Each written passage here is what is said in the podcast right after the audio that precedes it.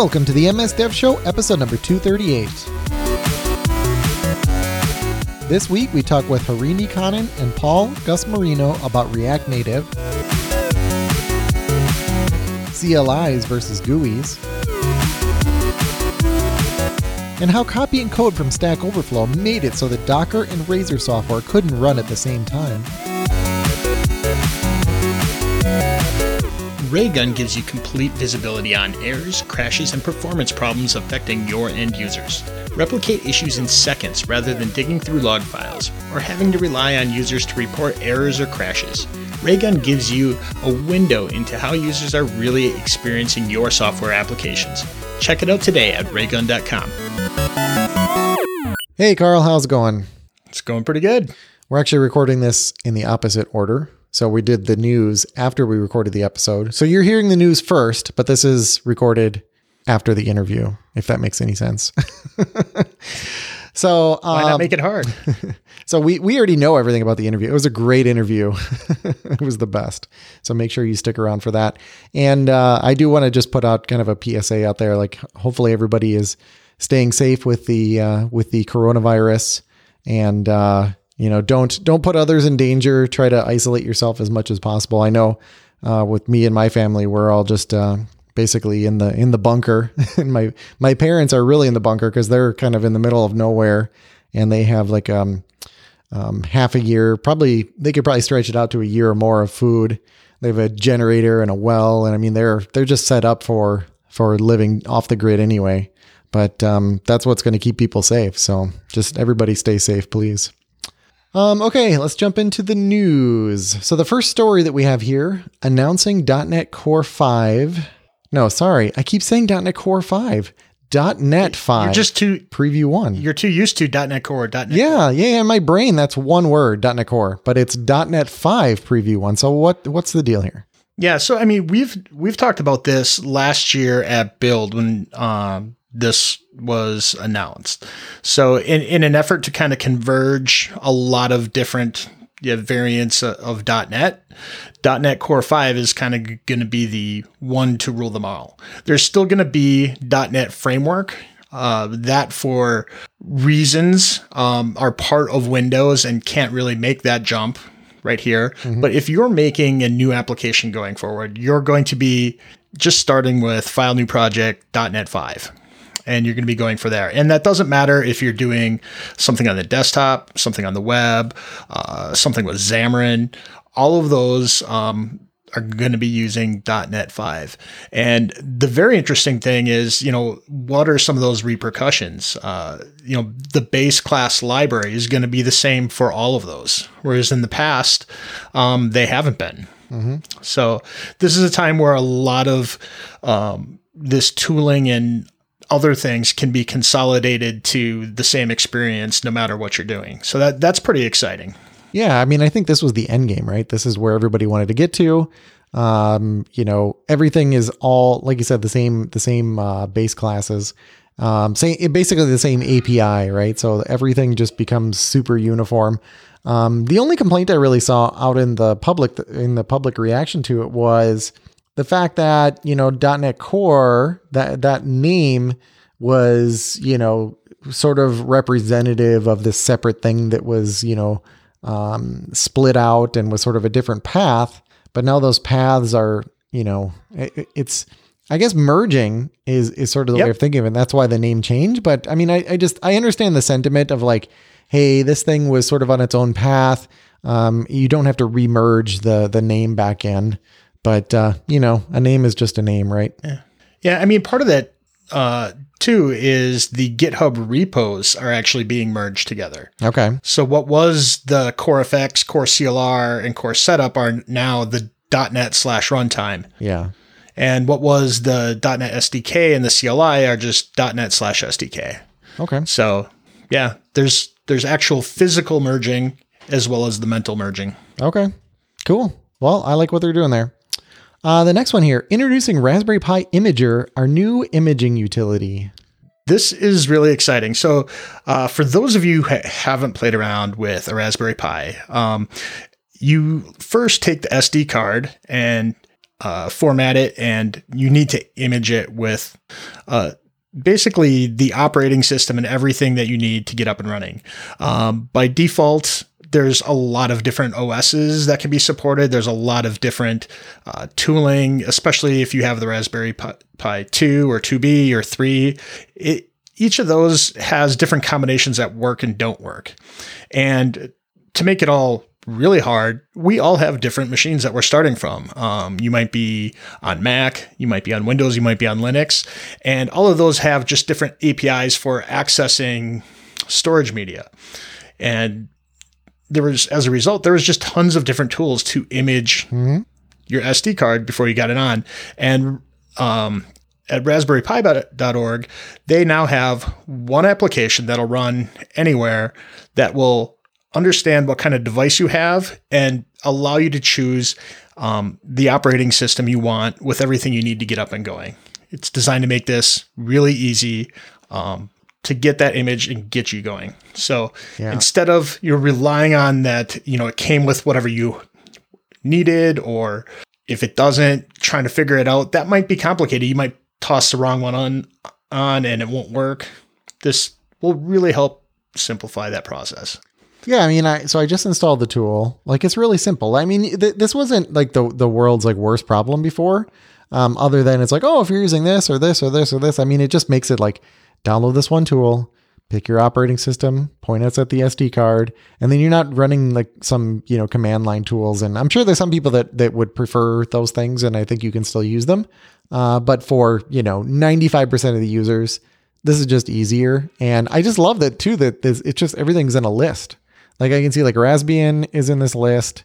It, uh, it also does uh, like an update to make sure that like if something is added yep. a week from now, hey, as soon as that's available, you'll get the update for that with this app and uh, you can start using it. Yep. Looks like there's Kodi in here as well. You can even just do like a format uh, or use a custom IMG file. So yeah, this just makes it a little bit simpler and you don't, um, yeah, it's just simpler. I like it. Um, the next one here, why CLIs suck and GUIs are better. Well, that sort of fits in with the last story. yeah, I absolutely agree. Uh, for a lot of reasons. Uh, for me, you know, like as I'm coding, uh, you know, I don't want to have to be sitting there and remembering all these very arcane commands and options and whatnot. GUIs are really nice to kind of just go through a menu. Uh, you get a lot of muscle memory there, or even keyboard shortcuts to bring up what you need.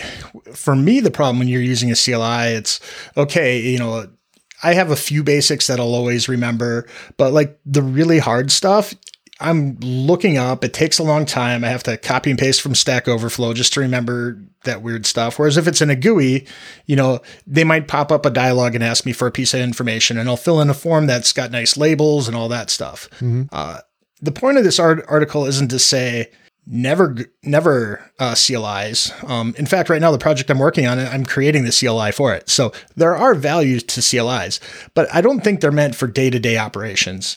Uh, they're great when you don't have time for a full GUI and you're just getting started. But um, at the end of the day, CLIs are always very important because autom- automation needs that. Automation be, needs to be able to, uh, you know, access uh, and configure uh, something however it needs to be done.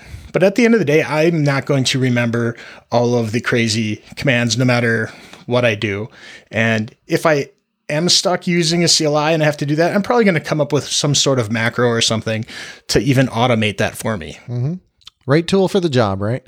And yep. you, you know, it's funny because I'm thinking too of like there's some CLIs like the one of the things we talk about in the interview later in the show is a there's a command line utility called Expo and it's interesting because it's one of these ones where it shows you when you run it it shows you a list of options and you can navigate with your arrow keys and, and pick one of the options. So it is kind of funny too. You can have a CLI that mimics some of the advantages of having a GUI.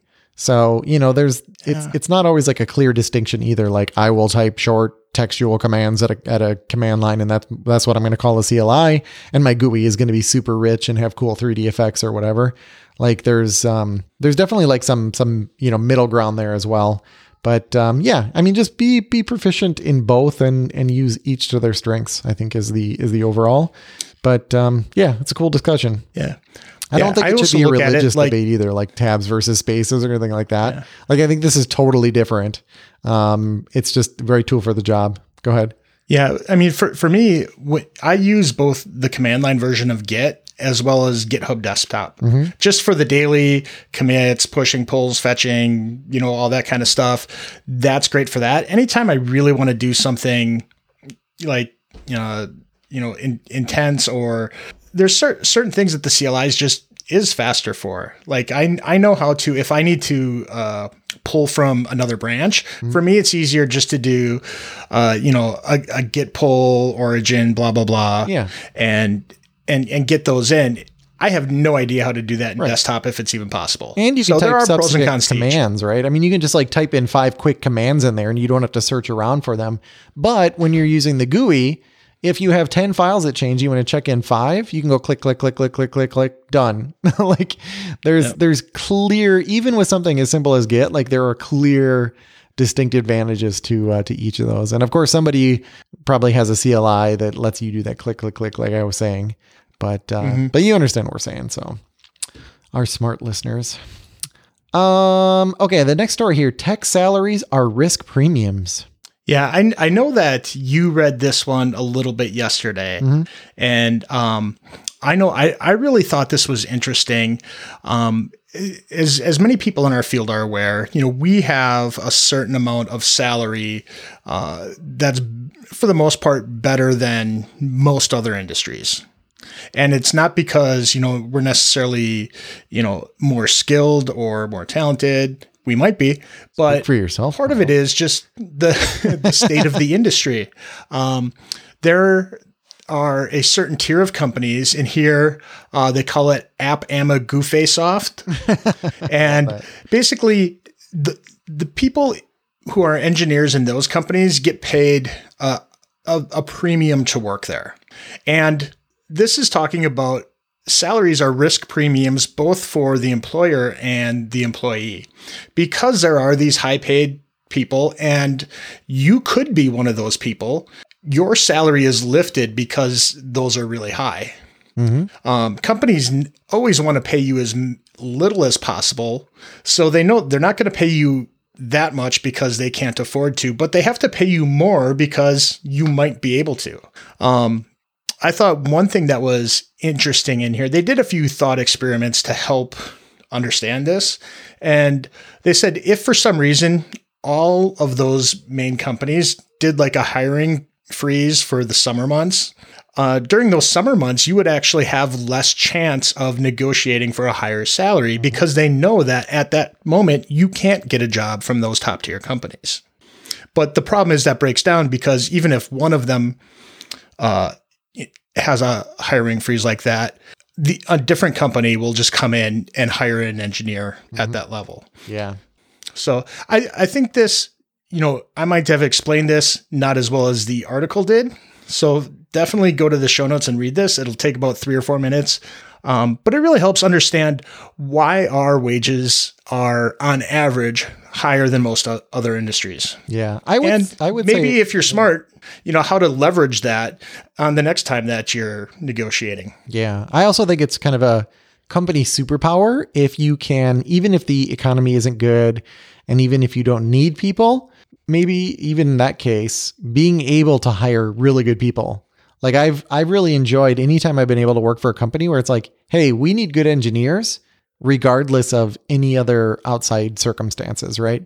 You know, maybe the team is full, but like we are still hiring engineers because you know we know we know that that investment will be will be needed.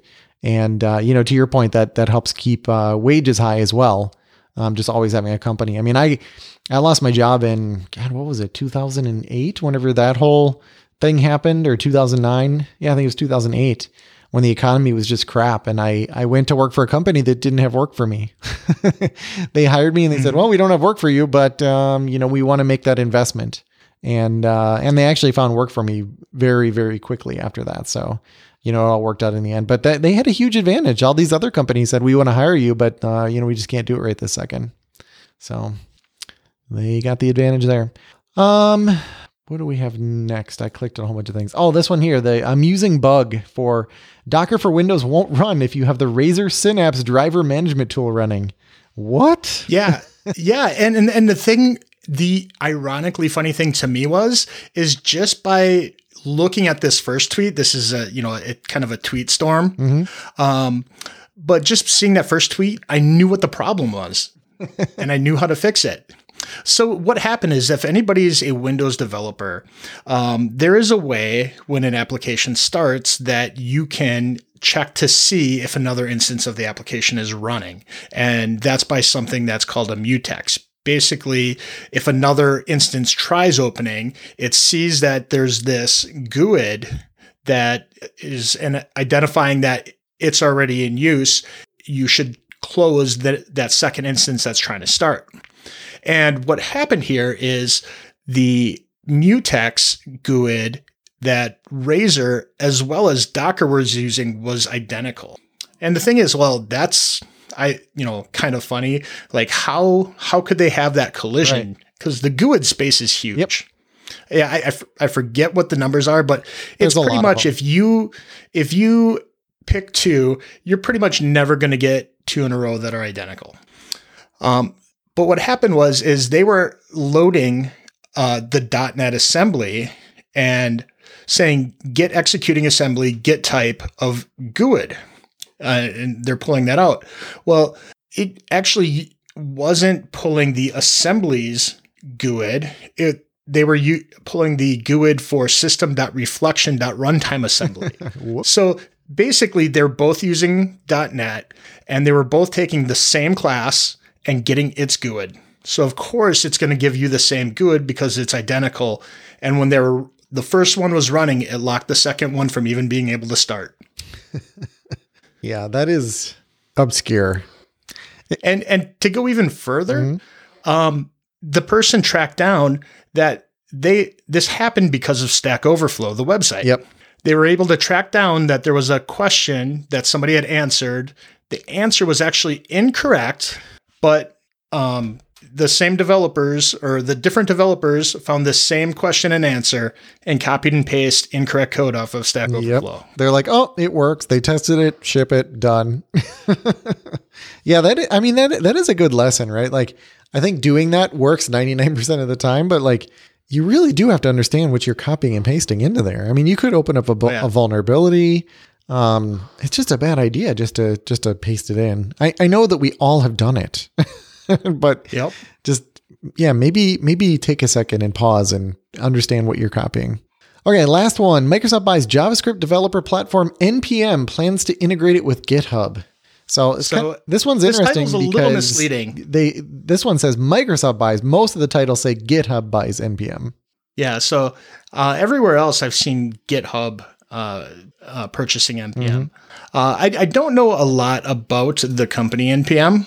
I, I, I am familiar with the NPM patching, packaging service, but uh, from what I do understand, the NPM company uh, didn't have a, a long financial uh, tail to continue running. So the fact that GitHub is able to acquire it means that uh, the work that the company NPM is doing can you know, is essentially funded by a company with uh, a lot of money to uh, keep it going, whether or not it's uh, making money to support itself or not.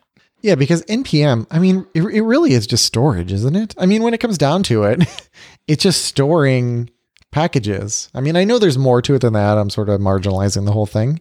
But when it comes down to it, I mean, it's just like storage that a redonkulous number of people are just hitting and pulling down stuff and pushing and so yeah there's got to be a lot of costs associated with that yeah but the, the interesting thing is you know github is uh, a, a, company that is owned by microsoft but it's run independently mm-hmm. so you know github being an independent open source company uh, i think has the right background to steward uh, uh this acquisition mm-hmm. Cool, cool. Um, okay, and then the only other thing that I was going to mention, um, this you could think of this as sort of a hardware tip of the week, but it's more of just like a, a heads up. It was some products that um, Ubiquiti announced recently, um, maybe a few weeks ago, and uh, you know I just haven't mentioned it on the on the show. And uh, but I think they're just they're just like really killing it. Um, they're announcing some really cool things. You know, when I built out my network using all the the the UniFi hardware from Ubiquiti, um, there were some scenarios that they just didn't really support well. Like I had discussions with you and some other some of our friends where I was like, "Hey, I'm thinking about mounting a switch on the ceiling of my garage, but you know, the issue is like these extreme temperature fluctuations and and then I also had a situation where I really wanted to have um, some some like small managed switches for places like where TVs are, where you have like a couple things that need network, maybe different game consoles, that type of thing. And uh, UniFi apparently has a microphone in my house because they've been releasing a whole bunch of products that um, basically is answering what I wanted. So the first one here, this one just is really mind blowing. It's a tiny little um, five port managed gigabit switch. So it, it is managed. Um, so it has one port in, uh, which is the PO, basically uh, the the Ethernet in port, and that actually powers this switch. So, you know, when I built out my UniFi system, I basically the, the the backbone of a good UniFi system is like make your switches just 100% PoE because then life is wonderful. Um, and the way it's really cool because like when this thing, um, uh, I, I had a different product that was similar show up. Basically, I can, um, you know, take this thing, plug it into any port in my house, and it magically gets lit up. But here's the amazing part about this having a fully managed switch that is powered over PoE and can have separate VLANs, all that good stuff. It's $29. $29 for Ubiquiti. Really that is really cheap. Yeah. So like I don't honestly I don't I don't need this thing. Um but I bought two of them and they're showing up soon. um and, and and the reason is like so the the desktop computer I'm using now, I have it plugged into a dumb switch. I think it's like an 8 port switch and then I have a couple different computers to plug in the same thing. And whenever you use an old school switch, unmanaged switch that's not part of the UniFi stuff, everything just shows up as sort of like on the same port. Um, and, and you just don't have the same level of like traceability. Like you can't see what's what's actually flowing through a particular port, and you also can't VLAN off those things separately. Um, but I could literally have like my work computer on a separate VLAN from everything else, like when, when I have this new managed switch. So it just makes it so that it your network is just fully managed. So I ordered two of them. I ordered one for my office here and then one for upstairs where the, the kids have like some game consoles and, and a whole bunch of other stuff. And I've been meaning to put a switch in there. Actually, that's one case where they keep switching a, a network cable between two different places. So, you know, for not a lot of money, I can actually make my, my network fully managed. And then I ordered uh, a third switch uh, of a different type here that they also announced recently, which is the Switch Flex. Um, and this one is basically the same device, except that it is designed for um, extreme temperature environments, so extreme hot and cold. So the do you remember? Oh, the temperature range is minus 40 to plus 55 C, and it's weatherproof, IP55 rated. I don't know if that's like rainproof or whatever, and I I don't care because I'm not going to put it outside. But this is something that I can put in my attic, um, and I actually kept running cables into my attic for various uh, PoE cameras. But I can actually now just have everything just tap into this, and this was $109 um, which is really not expensive for, again, a fully managed five port switch that can actually handle like extreme temperature environments. That's really impressive. And then you sent me some messages about something in your cart. Oh, you have a whole bunch of stuff in your cart. yeah. So what was kind of funny about this is I've I'm always uh, te- been tempted by Ubiquiti. Mm-hmm. Uh, price has kind of kept me out, but if, if I go ahead and kind of pull the pl- the trigger on what's in my cart right now and actually get enough stuff to replace uh, my router and put APs all over the places, replace the switches that I do have. Um, I know that I would be in a much better spot, mm-hmm. especially since uh, there are s- some really bad locations in my house. One of which happens to be in my office, which makes no sense because it's 15 feet from the router, pretty much clear line of sight. Yep. Um, so with this, this would pretty much hardwire everything I want hardwire, five access points to put throughout my house. Which is probably excessive, but I, I, will tell you these these are the in wall. I see a five pack is four hundred eighty dollars. Yeah, the in walls don't have quite the range. Yeah. But if I have two uh, two on the two main floors and one in the basement, Mm-hmm. that would that would be perfect coverage. Yeah, yeah. What's nice about this whole setup is like I could throw some extra access points. Like I kind of want one in my garage, and because it's a kind of a weak area for Wi-Fi. And then uh, I thought about putting one in our bedroom as well. And and part of it is like whenever you do this, you put the you put the in wall and it uses the wired Ethernet, and it looks really cool. And then it also gives you two ports, or I think the new ones have like No, five ports. the new ones on are four. How- yeah, there's four output. four output. I mean, that's awesome because you basically get a built-in switch in your in your wall as well, um, which is which is pretty amazing. Yeah, and you got a 16 port PoE switch here. That's pretty solid. So that's 299. And then you have the the UniFi security gateway for 139. I think there's some newer options for that, by the way. Yeah, but the problem is I, I wanted to keep this somewhat cheap. Yeah. So Yeah, no, I I, didn't go with the the, crazy gateway. Okay. I also didn't go with the HD. Yeah, Like I said, I haven't pulled the purchase into the trigger Yeah. on this. So if there's a good reason, but I mean, just going HD doubles the price of the yeah, they, they're not worth it. That's that's the HD is actually for high density. You don't have a high density environment, no not with five. um because it's uh, I think it's a hundred or ninety nine dollars for the ones that are in my cart, Yeah. and the HD ones are 180. So it's just about double, and it's not doesn't make sense. Yeah. Yeah. So I can look at the specs on that and kind of kind of help you with that. But yeah, in my living room I have the the Nano as an example. And that thing um I get um I can get 800 down and 800 up um through that thing, which is which is really amazing. And they actually have some new versions of that by the way that that are like the size of like a tall it would be like a Coke can but like a little bit taller, like a soda can. Um, which is pretty cool because they used to only have the the stuff that was supposed to be ceiling mount, and like, who the heck can actually like retrofit their house with ceiling mount stuff? I mean, that only works good. in I, I know I can't, but like the in-wall ones, that's just so tempting Yep. because it's a lot easier to bring something there, and you might not even have something you know that's a a hardware port there that you would instead just plug in. Yep. So if you already have Cat six going everywhere, or even Cat five E, um, this these in-wall ones are super great Yep. uh, options to have. Yeah, one of those covers my entire upstairs floor. So, um, and actually, like if you're if you're in my kitchen, a lot of times you'll actually connect to the one that's upstairs. You just get better signal, even though I you've think you noticed that with my phone. It always goes upstairs. Yeah, yeah. It happens. So you're at nine hundred forty-seven dollars, but this is this would be a this would be a solid setup for sure. And then what's nice is that the expansion is relatively inexpensive because these Flex Minis and things like that would be pretty pretty inexpensive to add on. So Yeah, because I think the only thing after this that I would really want to do is uh, get my backyard covered. Yep. And that would just be a And- and matter that's of because- plugging into that That's because I have a nice backyard where we want to be. So yeah. uh, getting something weatherproof uh, from Ubiquiti is not challenging. Right. Well, and in one thing you can do too is like the access point in your office. You could crank up the power on that one, um, especially if everything in your office is wired, and then turn down the power on the other ones. Because in a perfect situation, you have an access point near where you're at all the time, and there you have super low power, but you can turn up the power as long as you don't have channel overlap. So you could have one with And- higher power, or even on the 2.4 gigahertz. So if you're out by your pool, um, then you're you're covered with the the 2.4 gigahertz.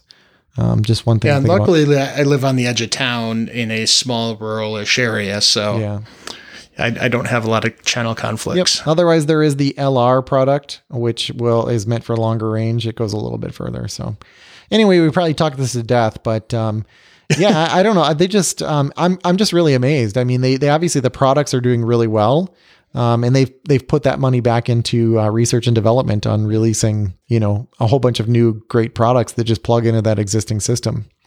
So, Yeah, the the other thing that would be really nice, um, just because I've seen this by other people who have it, is you know I can now tag all of my kids' devices, and if I want to like punish a kid by removing internet access, it becomes you know almost too simple to do. yep, So exactly. uh, just a, just another way, and and since we're all kind of hunkered down, not going anywhere, um, you know, it, it's nice to be able to tell the kids like, hey, you need to take a break, and when they sneak their device away, it it it won't help them because they have no internet access, but yet everybody else does. Yep. Oh, that's interesting. I was just looking at some of my dashboards here, but so I have 30, uh, let's see here, 30, oh 38 clients. One of them just dropped off. I have 38 clients right now. 19 are wireless and then 19 are wired. So 50-50 mix. But yeah, I can see for every every device, I can see what kind of Wi-Fi experience they're having. So I can see right now that my Ring doorbell chime. I don't know what that thing just it does not do good. Um, I think it's because of um, I've heard one trick is to have just take one of your access points, maybe the one on the first floor, and only just have it um, have it be the only one that does 2.4 because there's so much channel overlap with 2.4. Because my five gigahertz stuff is blazing fast everywhere. So yeah, I might disable 2.4 on the uh, the other ones. Um, but yeah, now I can see that I can actually see the data here and see that you know like I need to fix something here, which is great. So okay, cool. Um, yeah, and if I, we would love to hear from uh, from people on their Ubiquiti setup. Um, if you have a kind of a cool setup, send us your configuration uh, feedback at msdevshow.com. We'd love to hear about that. Raygun Crash Reporting provides automated monitoring software for your entire tech stack, giving you better visibility and code level diagnostics into the errors and crashes that affect your end users. Raygun is a more sophisticated alternative to logging errors. While logs provide you with an overwhelming stream of information, Raygun finds, then groups errors based on root cause. The easy to use dashboard gives your team members a manageable list of bugs to fix in real time, ranked on frequency or by the number of users affected. Getting started takes minutes. Simply select the language and framework you wish to monitor and add Raygun into your code using one of their lightweight SDKs. So, what are you waiting for? It's time to control the chaos around solving software bugs in your own application. Deliver better software experiences for your customers with Raygun. Visit raygun.com to find out more. Now we're talking to Paul Gusmorino, PM lead of the UI platform team at Microsoft, and Harini Kannan, program manager driving React Native investments in Microsoft. How's it going, both of you? Hey, doing pretty well. Uh, you know, a lot of uh, working from home right now. Yeah, surviving yeah. the virus. So, you, so you two normally um, go into the office, but now you're at home. Yeah. Okay. Most of our team has been, um, yeah, all of us are working from home days, but uh, we are usually, usually at work. The, yes. Yeah. We're usually at the Redmond main Redmond campus of Microsoft. Okay. Yeah, we're trying to set up an episode just talking about that. You know how that's kind of changing the world, and um, you know, trying to see like you know, if, if, what's this going to do to to work going forward. So uh, look forward to that. But anyway, thank you yeah, for think, for coming on. Yeah. Thanks. Uh, were you going to say something else about that, Paul? Oh, I was just going to say. I think those of us uh, working in tech are lucky that we're able to work from home so easily. Cause Absolutely, that's not something everyone can do. Yeah, yeah. I mean, my my family right now is they're struggling with how they do online schooling. Um, my middle son already does online schooling, so he's a pro. But the other two are trying to figure out the tools and coordination, and um, it's actually amazing though how well it's actually going when it when it really comes down to it. Um, everybody sort of pulled together and, and made it work, so it's yeah. great to see. Um, so yeah, we're talking about uh, React Native, which has always been a technology that has fascinated me, and I did play with it a couple years ago. And, and honestly, I just I haven't I haven't touched it in a while, but I've I've been interested in it, and I'd like to. It's something that I'd like to add to my toolbox. So I think we should just start sort of from zero, which is you know like what is React Native? Um, yeah, well, React Native. I'll I'll start with this one. I don't know, Harini, you can chime in other stuff too if you want, but it's uh you know, really popular and growing framework for creating fully native apps entirely using JavaScript. Uh, so uh, it was created, I think, originally 2016. So I guess it's in its fourth year now, but it's still been growing pretty rapidly. Last year we saw 50% growth uh, of usage of it. So there's 1.4 million downloads of the SDK last year. So it's a pretty big deal. And uh, there's you know tens of thousands of apps shipping to stores using React Native, from uh, Fortune 500 companies to hot startups, and a lot of apps that you maybe use very often you don't even realize are using React Native from companies like Facebook and Walmart and Uber and Microsoft. Um, and there's a big community around it, and so it's just a pretty you know popular and uh, growing technology for creating native apps, uh, but doing so using JavaScript it's about it. Um, um, uh, React Native, you know, as you can see, the name React Native comes from React. Um, so React was a JavaScript framework that was originally, and then React Native became the framework for using that um, uh, program model, which was very popular, um, and actually creating native apps for iOS and Android in the beginning, and now for other platforms as well. So that's kind of the origin story there. So I think one thing that is a little bit confusing here is there's React Native and then there's React. What's What's the difference between those, and how do we keep those separate in our minds or or together? React Native had its origins in React. So React came first, and then came React Native. Um, uh, and and both are, you know, like you don't need to separate them too much. Um, you know, the frame, the programming model, the way you interact with, uh, you know, as a developer, you work them is pretty similar. It's just that uh, React Native is basically React and the JavaScript framework, but you create fully native apps with it. Whereas React, you're creating websites and web apps. Um, so that's the primary uh, difference, I would say. So, so when you're using React Native, even though you're you know you have a .js file and you have the same React component model, and you're basically writing your code the same exact way you would create a website or web app with React. When you build it, it actually is spitting out and building a native iOS app and a native Android app and a native Windows app and so forth. And the actual UI, it's not using HTML. There's no HTML involved. It's not the HTML engine, so it's not web UI. It's fully native UI. And so you have the native buttons of the native text boxes, the native scrolling, and, and, and kind of all the native controls of the platforms being used. So it is a fully native app, but you kind of built it in the in the programming model of it. If you know how to do React programming, you know how to do React Native programming. It's the same exact programming model. Okay, well that sounds like too good to be true. So like, what is the catch? Because every time I've I've sort of looked at it, it's like, hey, there's there's really no catch, right? Because it's it is actually outputting, uh, you know, native controls and those types of things. So like, is it is it really as good as it sounds? Uh, it, it, I mean, it's pretty good. You know, I mean, it's you know uh, an evolving you know uh, thing. You know, so uh, you know we think it's pretty good. We're starting to use it more. Obviously, uh, those of us who use it, like any technology, where everyone has every single flaw that you know they see with how they'd like things to be. Um, you know, how good they'd like debugging to be, how good they, how fast they'd like compile to be you know, some of the same hassles that you have of app development still exist. Um, so you still have to go, um, you know, ultimately produce those apps that you put up in the stores and things like that versus mm-hmm. web development. But you get native UI and the native experience out of it. Um, so there's a benefit versus okay. just making a website. Makes sense. Yeah, I wouldn't say there's a catch necessarily, but um, you know, it, it is it is really good, and you know, all the advantages you get out of React and web-based programming model, like you know, hot reload and uh, you know, those kind of things that are really really uh, high dev productivity. Uh, it all ex- native, so it is pretty good. Um, but the one thing that is slightly different that people might want to think about is also that um, uh, you are at the end outputting native apps for each native uh, platform. So um, one way the React Native uh, technology itself is talked about is uh, you learn once and write for multiple places. It's not necessarily a write once, run everywhere, um, just like that, simply because you want to actually test it against each device to see how it uh, works and whether you're really taking advantage of the native capabilities. Um, and um, the the advantage is that you can actually access all of them through the programming model that is shared. So you can learn that once, and then you can apply it broadly. That's basically how I would put it. So it may be a catch for some people, maybe not. Uh, yeah, I'd say maybe another thing is if you're if you're a traditional Microsoft developer um, who's used to kind of one company providing the full end-to-end tool chain and flows and everything's just kind of like double click this thing and hit this one button and like there's one thing behind it. You know react native's kind of an uh, ecosystem solution. And so it's very broadly used. There's a lot of major companies investing in it and behind it.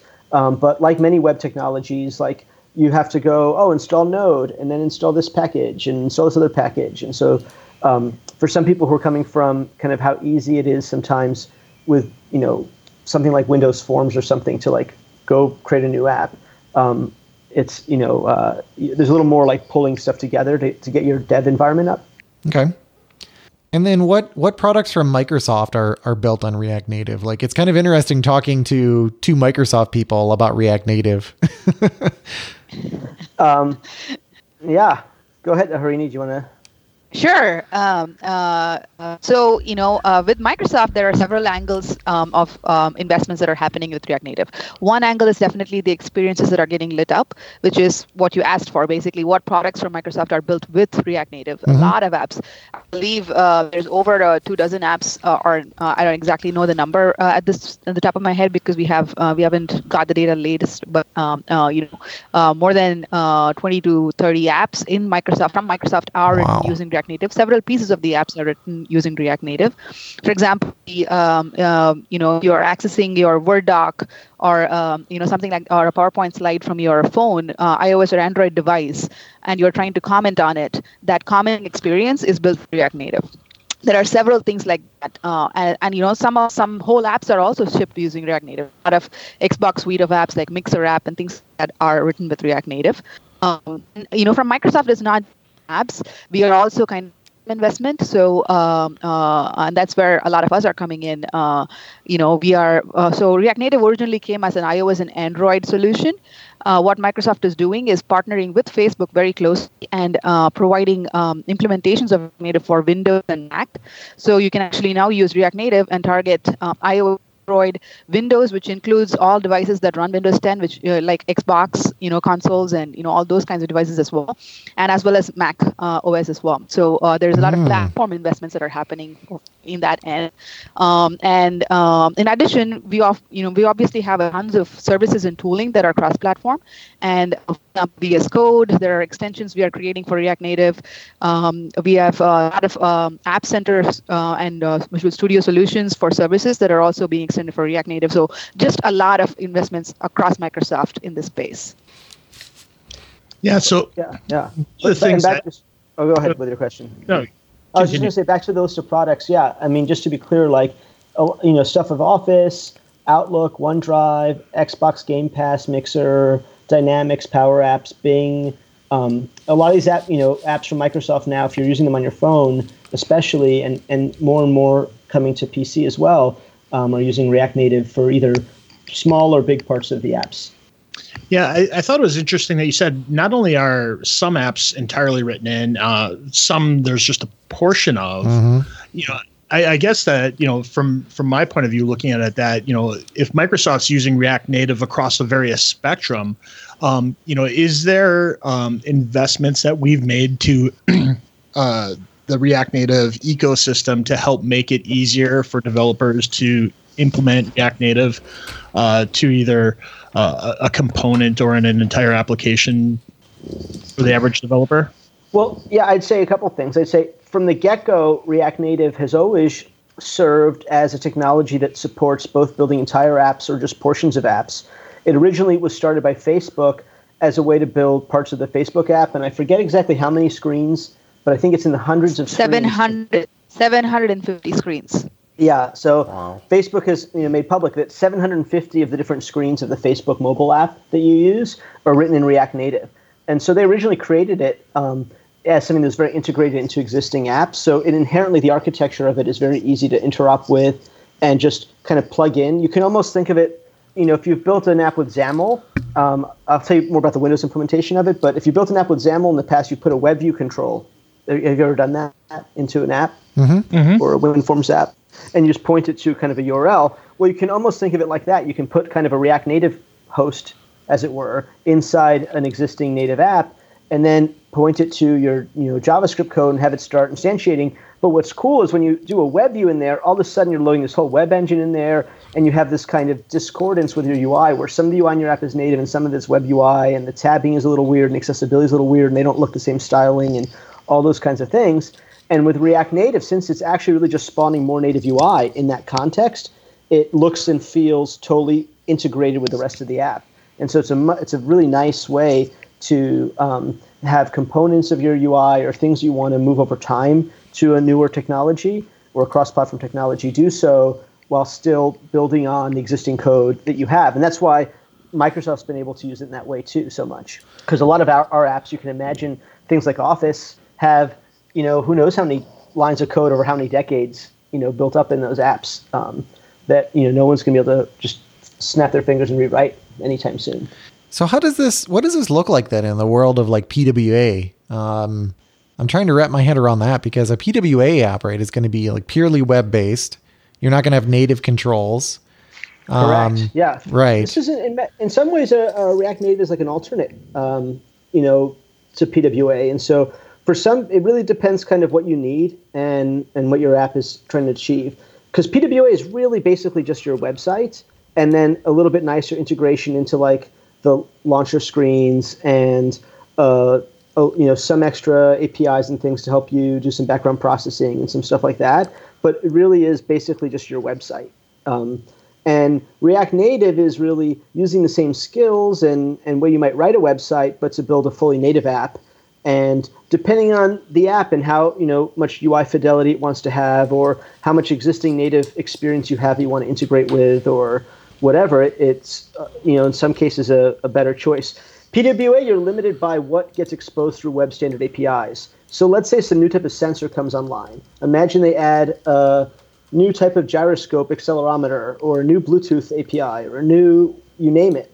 Until the web standards bodies and so forth all go agree to go define a new web standard API for that, Right. you don't have access to that with PWA. With React Native, since it's really just a fully native app, anything you want that the platform has, as soon as the platform maker adds some API to iOS or Mac or Android or Windows or anything, instantly you can start to use that in your React Native app because you can write what's called a native module. So you write a bit of native code that does the actual native API call and then exposes a JavaScript API of itself up to your JavaScript code, and then your JavaScript code you can call it. Um, so you have unfettered access to the native platform with React Native. Um, so uh, I don't know. That's kind of one differentiation from PWA. But PWA is really just like your website, and so everything you know about website development is 100% the same as that. So that's kind of a benefit that has. So it really depends kind of where you're coming from and the kind of experience you want to have, and um, how native you want your UI to be. Yeah, and you know, especially the context of brownfield scenarios that we talk about, uh, where you know not the entire app, but you know small portions of the app you're using uh, different technologies for. In the old days of web views, uh, and even you know like uh, with PWAs, and you know there's just a lot of uh, um, what looks native in that device looks very different from that web UI, um, and um, you in order a really high um, uh, high end user experience for your app, um, you really want it to be as close to native as possible. So I, I think that kind of leads, like as we're talking about, you know, potential alternates to React Native.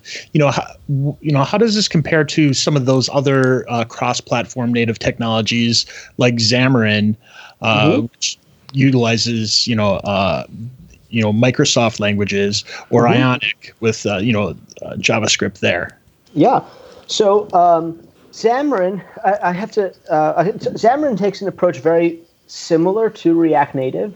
So it's what we what we call a meta framework, like React Native, where when if well, there's two parts to Xamarin. So let's just separate that for a second. There's Xamarin and Xamarin Forms, and I know and people have been following some of the .NET 5 roadmap stuff, so you know there's some renames and things coming, but basically there's Xamarin and Xamarin Forms. And Xamarin just gives you a C sharp projection into the native APIs of each platform. So you're still calling, for example, the Apple UIKit, you know, APIs to create your UI. You're just having to use JavaScript, I mean C sharp instead of Objective C. That's how Xamarin, Xamarin works. Um, and then there's Xamarin Forms, which also defines kind of a UI abstraction. So there's like a Xamarin Forms button and a Xamarin Forms text box. And when you instantiate those under the covers, they create a native iOS text box, a native iOS button, and the same on Windows and the same on Android. So in that way, Xamarin Forms and React Native are very similar, I'd say, technologically in the kind of approach they take. Um, and then I think a lot of the difference is just in the, um, you know, language itself, the you know where you're coming from with your skills, the ecosystem of other things you want to use there. Um, if that if that makes and sense. the advantages of the inherent programming model advantages disadvantages like c sharp and net has their own advantages in terms of the programming model itself the tools you use you know all those things are different whereas for react native and you know it's a javascript framework so the programming model is different and you know the advantages that come with it are different right. So, in a lot of the times, I could probably base my decision based upon what does my current development team, uh, how are they composed? You know, do they have those that JavaScript, React heavy background? If so, React Native might be the solution. Whereas, if you know we have a team that's done uh, a lot of .NET and uh, maybe has has done native uh, iOS and Android and understand that, maybe Xamarin's a, a little more comfortable for the team. Yeah, I think it's something for the you know the teams to kind of evaluate you know themselves. Sometimes teams have like a bunch of web developers that they want to be able to better utilize, um, and React Native is a good option to utilize those developers um, for certain projects or things like that where they still want to be native or be able to integrate with a native app that they're building. Um, so yeah, but I th- you know I think it's definitely something for people to value. And Microsoft, to be clear, like you know this is the new Microsoft, um, so we're not about not invented here or trying to push a certain technology down on people, really trying to embrace the best industry solutions, the best things in the marketplace has to offer, and make them work really well for Microsoft's developers, make them work really well with Microsoft's technologies. Um, and you see Microsoft doing that all over the place. You've seen us do that with the web engine, where Microsoft has taken the bold step of adopting the Chromium web engine. You've seen us do that even in the operating system space, where the Microsoft Surface Duo device is shipping with Android, and Microsoft is contributing to make Android better uh, for that device, and you see us doing that with React Native. And so I think it's just part of the culture that Satya is bringing to the company and the new Microsoft, where we're really, again, not about not invented here or trying to push a certain technology, but really just trying to embrace the best things and work with the community and the industry to make you know the, the, the best technologies out there work really well for Microsoft developers with Microsoft technologies and tools and services and platforms and things. So speaking of Microsoft tools and integrations, I was just curious, like when I used React uh, Native back a while ago, I remember there was some magic that would happen, and I think you mentioned earlier that you know as you change your code, you get like this live preview experience. So my first, yeah. you know, whenever I looked at the the React Native like getting started guide here, you know, it says npm install, and there's some stuff here. Um, I tend to go. My default now tends to be either like a Linux virtual machine, or I will use the um, uh, Windows subsystem for Linux. Yeah, WSL. Yeah, WSL like Windows Terminal. Yeah. yeah so I, I guess I don't I don't I don't understand how this works then. Can I use this from WSL and kind of what's going on? Because like how is that live connection happening and what does that look like? Uh, yeah, absolutely. So you can do your development um, you know, you can do React Native development on a Mac. You can do it on Windows. You can do it in Linux. You can do it in a WSL, you know, runtime on in Windows. Um, and there's I think the way to think about it is there's two parts to a React Native app, sort of. Mm-hmm. There really is actually, I'll say, I almost call it the template app. There is a native app. So when you create a new React Native project, there's a iOS project head that gets created, a Android one, a Windows one if you've added the Windows one, etc. And those are literally a native iOS, Android, or, or Windows project. Like you could double click at VS Proj and open up in Visual Studio and hit F5 and build it, or you could open up the the Xcode project in Xcode and built it. And all that the native code part has is really just some kind of interop glue and stuff. But most of your app, you're just writing, or all your app, unless you're personally writing a native extension, you're writing all your app just in JavaScript. And so those have to be compiled once, basically. At some point, those apps have to be compiled. Mm-hmm. But then all your real editing and all the work you're actually doing, you're just editing some JavaScript files that you can imagine are sort of getting loaded by that React Native view control that I mentioned, almost like a web view. And so the you don't have to actually go through a full F5 build process for the app every time. You could have built it once and then just be editing that JavaScript code, and the UI in the app would be li- you know live editing, if that makes sense, because it's not really new compiled bits. It's just a script script code, script bits that are changing, and that creates a lot of opportunity both for quick uh, you know fast refresh, what used to be called hot reload on the client, but even for service delivery of things. And so we have people who want to do a lot of experimentation, like they do on the web, or pushing out different updates to different regions, or all sorts of different techniques they kind of use on the web, and using things like Visual Studio App Center or other you know homebrewed solutions. Since it's just JavaScript code, you can just keep sending it updates over to the clients and updating them kind of very rapidly. And there's other tools in the ecosystem. There's something called Expo, for example, that also people use that helps with that. Yep, that's actually what I was uh, what I was just looking at. It actually so I started in a Linux machine here, and it says the Expo Dev tools are running on port uh, 19002. Um, and it actually gives me a port with a URI here that's exp colon slash slash, and that has the IP and the port number. Um, so it looks like I need to go, or the camera app. So if I scan this Q, it shows like a QR code.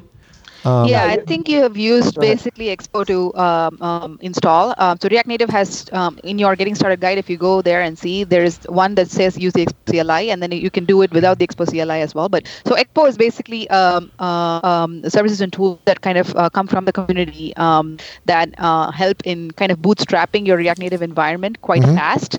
Um, and uh, one of the ways you can do it is uh, you're seeing there, where um, you know you basically install a Expo client on your phone, and then uh, at that point you can just scan your uh, that QR code on that phone app and uh, deploy it directly. So from that point on, whatever you're developing on your machine, you can start live reloading on the device using that kind of mechanism. So there's lots of creative solutions like that.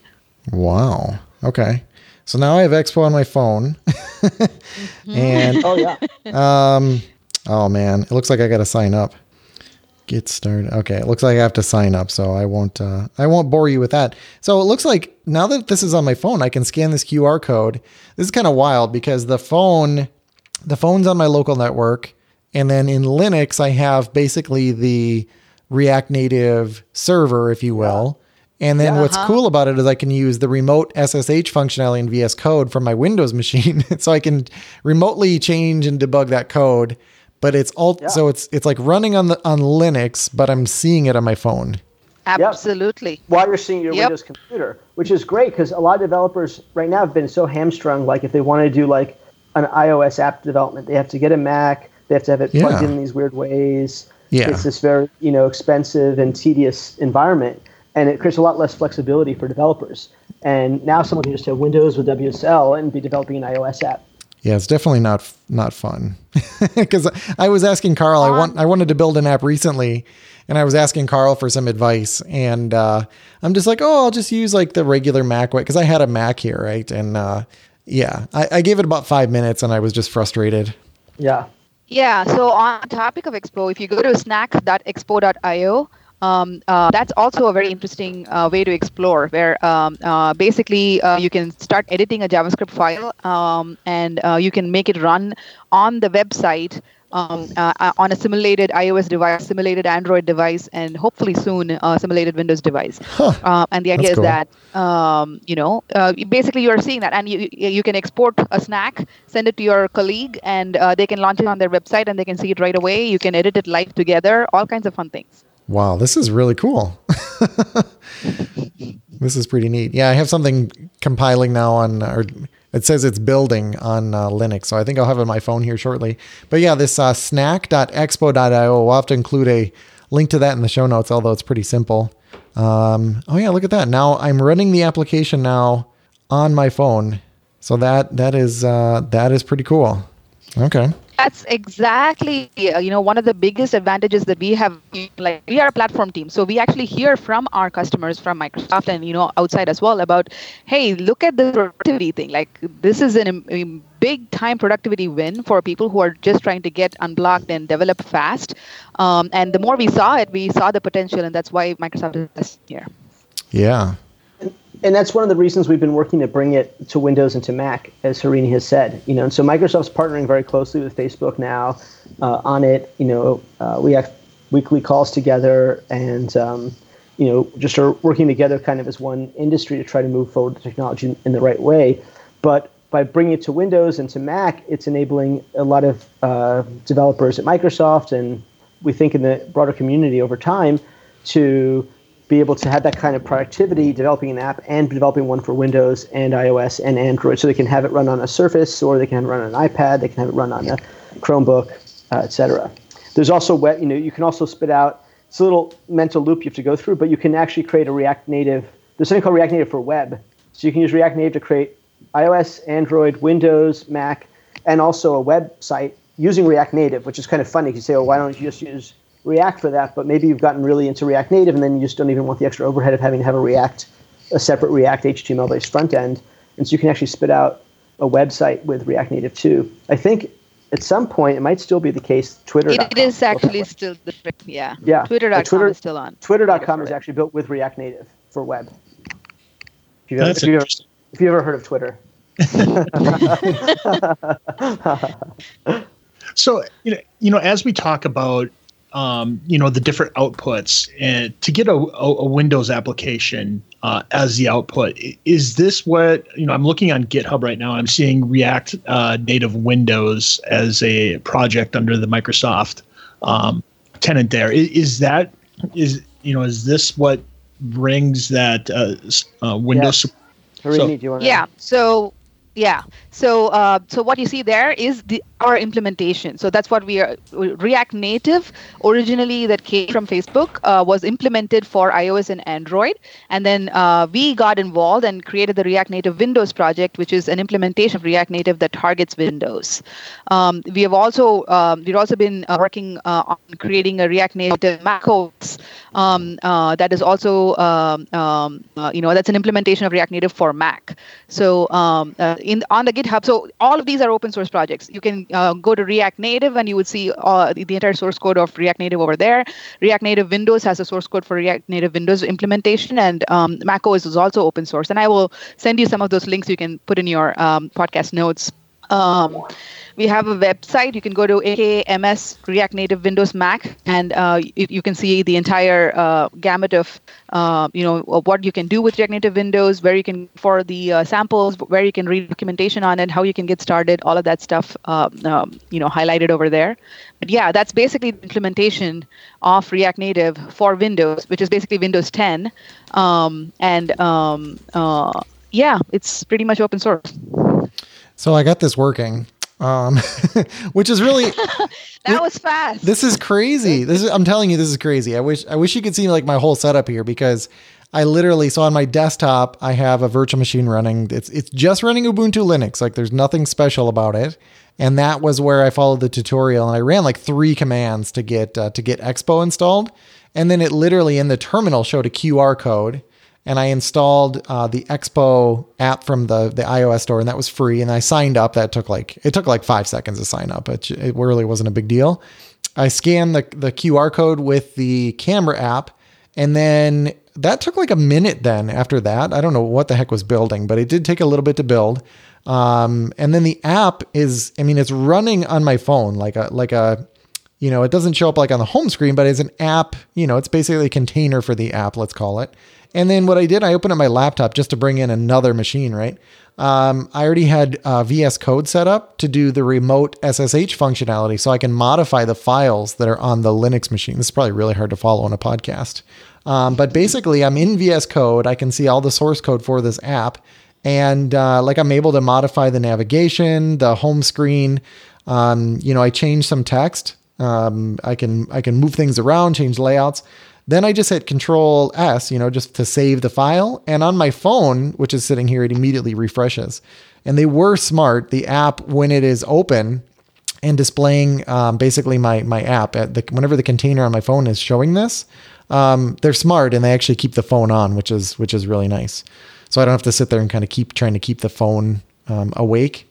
But uh, what a cool way to, to develop because the, the end result is I have my phone sitting next to my laptop I'm changing the code, hitting save, and I can see my app.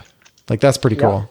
I, you you can go one step further, and it's even cooler because um, you know outputting for all platforms that are supported. So if you had an Android device, you would see it on that as well. If you had a Windows device, you would see it on that as well. So everything Ooh, Could I do like an iPad too, like at the same time? Yep. Oh, really? Uh-huh. That's really cool. So I get to literally have like a device wall and just be sitting here like checking it on every type of device. yeah, yeah sure, it sure beats having a lot of emulators up.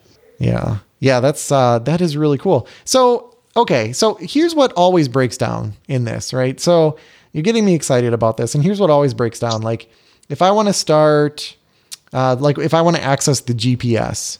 Um so like what does that actually look like in React Native? Cuz I know you can you you were talking about how that differs from PWA where they, you know, have to go through like the standards body.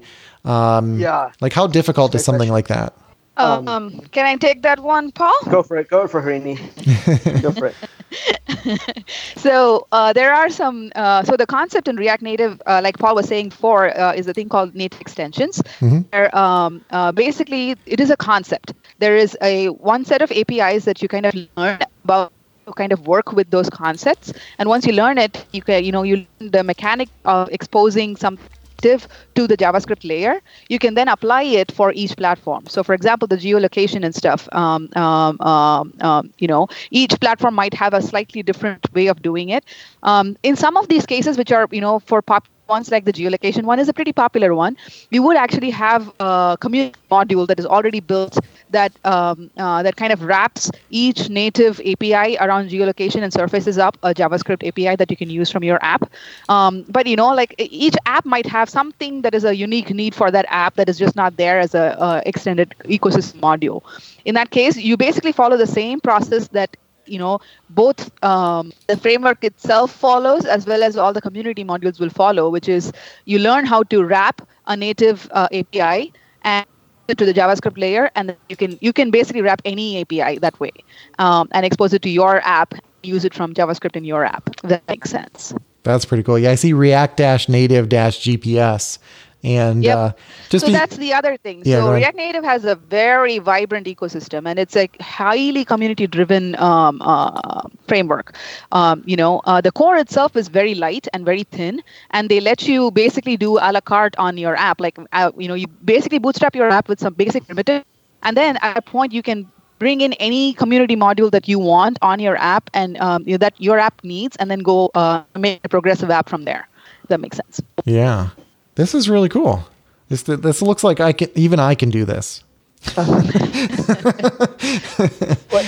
and that's one of the things that we're working on as Microsoft engages here is we're trying to you know because this has started primarily as a mobile thing and we've been growing it and the, and the usage has been growing for desktop and so one of the things what we're doing is engaging with the community on making sure these modules uh, over time uh, all work you know by default with Windows too so there's more and more of them that are um, and, and and because it's all open source, anyone is, you know, if you're the first person who happens to need a certain module uh, working for Windows, you can just go add the implementation and contribute it too. And what I like about this too, for you, okay. you can go to reactnative.directory. Okay. And um, that is one. That is actually a website that we are uh, helping kind of curate. Um, and you will see a list of all, um, uh, or, or you know, almost all uh, community modules that are out there uh, with a little bit of information about each that you can then filter search based on what you need, and um, uh, you can actually use them from your app. Uh, what we are working on improving in that uh, uh, website is to kind of make it a little more curated, add um, uh, you know, um, uh, show wherever Windows is supported, Mac is supported, um, add some more data around this and CI infrastructure and things like that so that people can get an understanding of the reliability of each module, things like that. Oh, that's pretty cool. Yeah. And the other thing I noticed whenever I was using uh, Expo was that um, it asked me like what type of project I wanted to set up and uh, there were the default or there was an option in there for javascript but then there was also a typescript option so i thought that was pretty cool that by default they had that because i love javascript and, and particularly typescript so that was pretty exciting to me yeah people who like more strongly typed languages i think a lot of people who come from microsoft development uh, world like typescript which is a microsoft language yeah, that's probably an oversimplification. I don't know. Like I I really like JavaScript, but I do like to layer. I like to layer in types where where it matters. Um, mm-hmm. So I don't know. Like I, I feel like it's not it's not necessarily binary. I feel like TypeScript just gives you a lot of flexibility. Like you can just sort of layer in things whenever whenever it makes sense. It's like, hey, this this is this type. Um, just don't mess it up. you know. So very cool. Very cool. Um, Okay, well, I'm glad I got that up and running. I thought that was uh, that was pretty that was pretty neat. Um, so I was going to ask you how tough it was to get started, but it's pretty easy. So yeah, it's amazing. Like I am so happy that you started it on this call, and then we actually see how long it took for you, so people can get an idea. Yeah, I mean, yeah. I th- I think the actual like start to finish was probably like two minutes, uh, maybe three. You know, like if you have a five minute budget, I think you're good. Uh, my Linux machine is pretty fast, so I'll just if anybody has five minutes, uh, you could get this up and running in five minutes, I would say. Um, and all of this is free, right? Like I didn't see anything in here that costs money. It's just it's all it's all free, right? It's it's all free, all open source. Okay, I can see why this is very appealing.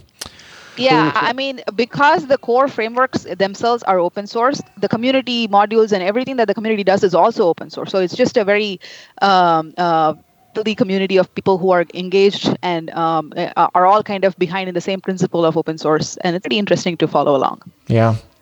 Okay. Anything else you wanted to mention about this?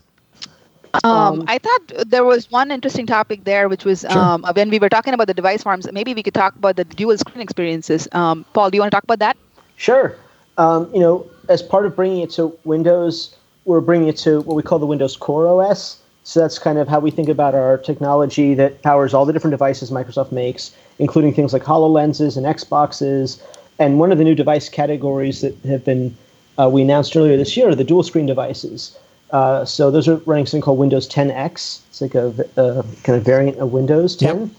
And um, and so we've been doing work to make both our core platform of Windows that, that we own, because our team owns the, the UI platform of Windows itself, as well as React Native for Windows, fully um, uh, take advantage of that, and React Native in general. So we we've posted up on the React Native uh, uh, community. Uh, I forget the name of the the sort of the discussions and proposal site. Sorry, we have a couple different sites.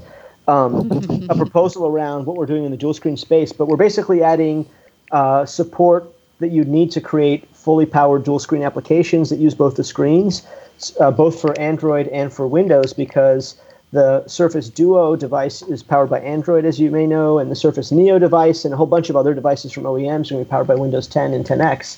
Um, and so we've kind of been adding the APIs that make that easy to do. We showed off a bunch of those at the this Microsoft 365 Developer Day event we had last month or two months ago. I forget, time is a blur now. it is. It is. Um, but so that so that's cool. So we're so we're not just kind of making it work with Microsoft's devices, but we're enhancing it to fully exploit and leverage them. And so that's true for the dual screen devices. It's also true for Xbox. So we've been adding things to make sure that you have the full experience with the game controller and, and all that stuff. So it's a fully rich native Xbox app, for example, that you're building. Very cool. Very cool. Um, anything else?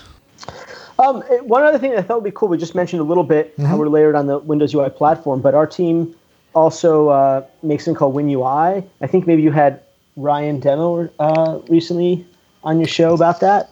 I don't know if you guys did. Mm, Carl? Maybe not. No, I think it was a different show. oh, okay. Oh, probably a better uh, show. Yeah. Oh well, yeah. Well, well, maybe we'll reconnect, connect him up with you guys too. But we've been doing a lot of work uh, on evolving kind of the native Windows UI platform uh, with something called WinUI, and uh, that kind of brings kind of the latest power of everything that was done that in the past was kind of called UWP mm-hmm. um, to make it available for all Windows apps um, in market. And so and we're layering React Native. We'll be layering in the future React Native on top of that. So you get all the latest, highest fidelity, touch-friendly, beautiful animations, all that kind of stuff of the full WinUI platform uh, from from React Native, and you'll be able to use it in Win32 and UWP apps. Okay. So. Very cool. Anything else you wanted to ask, Carl? Uh, I, I, think the only other thing that I, I thought might be interesting, I, I, don't know if you can share this, but at the at the beginning we talked about how Microsoft uses it uh, across dozens of applications. Um, but when we talk about the specifically the uh, the Windows uh, facing side, are are there any uh, big examples of people using React Native to create Windows applications that we can share? Uh, Harini, can we share? Share a calendar. Um, yeah, okay. I thought so. I wasn't. I forgot. Um, yeah, so the calendar app, that's the inbox app on um, um, uh, Microsoft uh, Windows 10 devices. Uh, that is an app that is entirely fully written. Uh, uh, the, a new version of it is coming out, um, uh, and you can, yeah, actually, if you install the app right now, you can turn on the preview. There's like a toggle at the top that says, you know, "Give me the latest one," and you, the one that comes up after that is the React Native app. It's entirely React Native for Windows. It's built on on top of ours there are some other apps. Um, um, there are a few apps in the uh, Xbox suite of apps, uh, like the Events app and things like that. And there's more coming up that we can talk about that are all using React Native for Windows latest bits as well. Wow, I just yeah, so I fired up the the the calendar app and uh, I turned on the preview and it looks yep, great. Yep. Looks great. Yeah, it's uh, React Native. It's 100, That's React Native for Windows. Hundred percent React Native for Windows. Okay, very cool. Um, yeah, that and there's more coming there. And I think we've also publicly already shown we showed this we showed this at React EU uh, this past summer. Um, parts of Microsoft Word um, starting to use it as well. Okay. And so you'll probably see more demos like that in the future. But we showed the commenting pane because we'd already talked about the commenting pane on the mobile apps being built with React Native. And so at React Native EU, we showed um, the commenting pane even in the desktop Word app uh, being built with React Native. Cool, cool. Okay. Um, so. Cool, thank you. And then, Carl, uh, what do you have for the dev tip of the week? for the dev tip of the week, I have an extension for VS Code. It's called Power Mode, and this is one that uh, is isn't very useful from a productivity standpoint, but it's uh, very useful to make you feel happy inside. and I figured, as with everybody kind of, you know, socially distanced, you know, anything to make us happy uh, would uh, kind of uh, be nice to have right now. And what this is is as you're typing, it'll explode the letters basically onto your screen. So you'll see little animations with uh, like either particles or explosions or little uh, fire fireworks. Um, there's a lot of different ones that you can select. Ooh, flames. Uh, yeah, it'll just make your ty- typing a lot more fun, at least for five minutes until you disable it. this is really cool. I like it. It took me a while to figure out how to turn it on, by the way. Like that to me, that's the most confusing part. Like once you install it, then you click on the the gear, you go to extension settings, and then there is a um, there's a checkbox. It's a really weird way because they use a checkbox like a button, but you check the checkbox that says enable to activate power mode, all caps, exclamation, exclamation, exclamation, and then you can change your presets. And uh, yeah, I don't see why you wouldn't just leave this on forever. Um, this would I mean, definitely. some people might like it. Yeah. In fact, it would be really fun for demos, like Yes. at the end of a sprint. Absolutely. Absolutely. Very cool. Very cool. Um, okay. So yeah, Paul and Harini, um, where can uh, where can people find each of you? Um, I'm a PAG3RD, Pag Third on Twitter. Okay. And Harini? Um, um, I am React Windows on Twitter. Wow. Product plug. Well, what what happens if you uh, switch to a different technology? Well, we'll that's a that's a pretty big bet. no, that's awesome. So, uh, Paul and Harini, and Harini, thank you so much for coming on here and talk to, talking to us about React Native. This is uh, this is pretty cool. I mean, it's I think it's long overdue, and it's uh, it's a really cool technology. So, thank you. Yeah, thank you for having us. Thanks for having us. Be, be well, wishing well to everyone uh, in these times.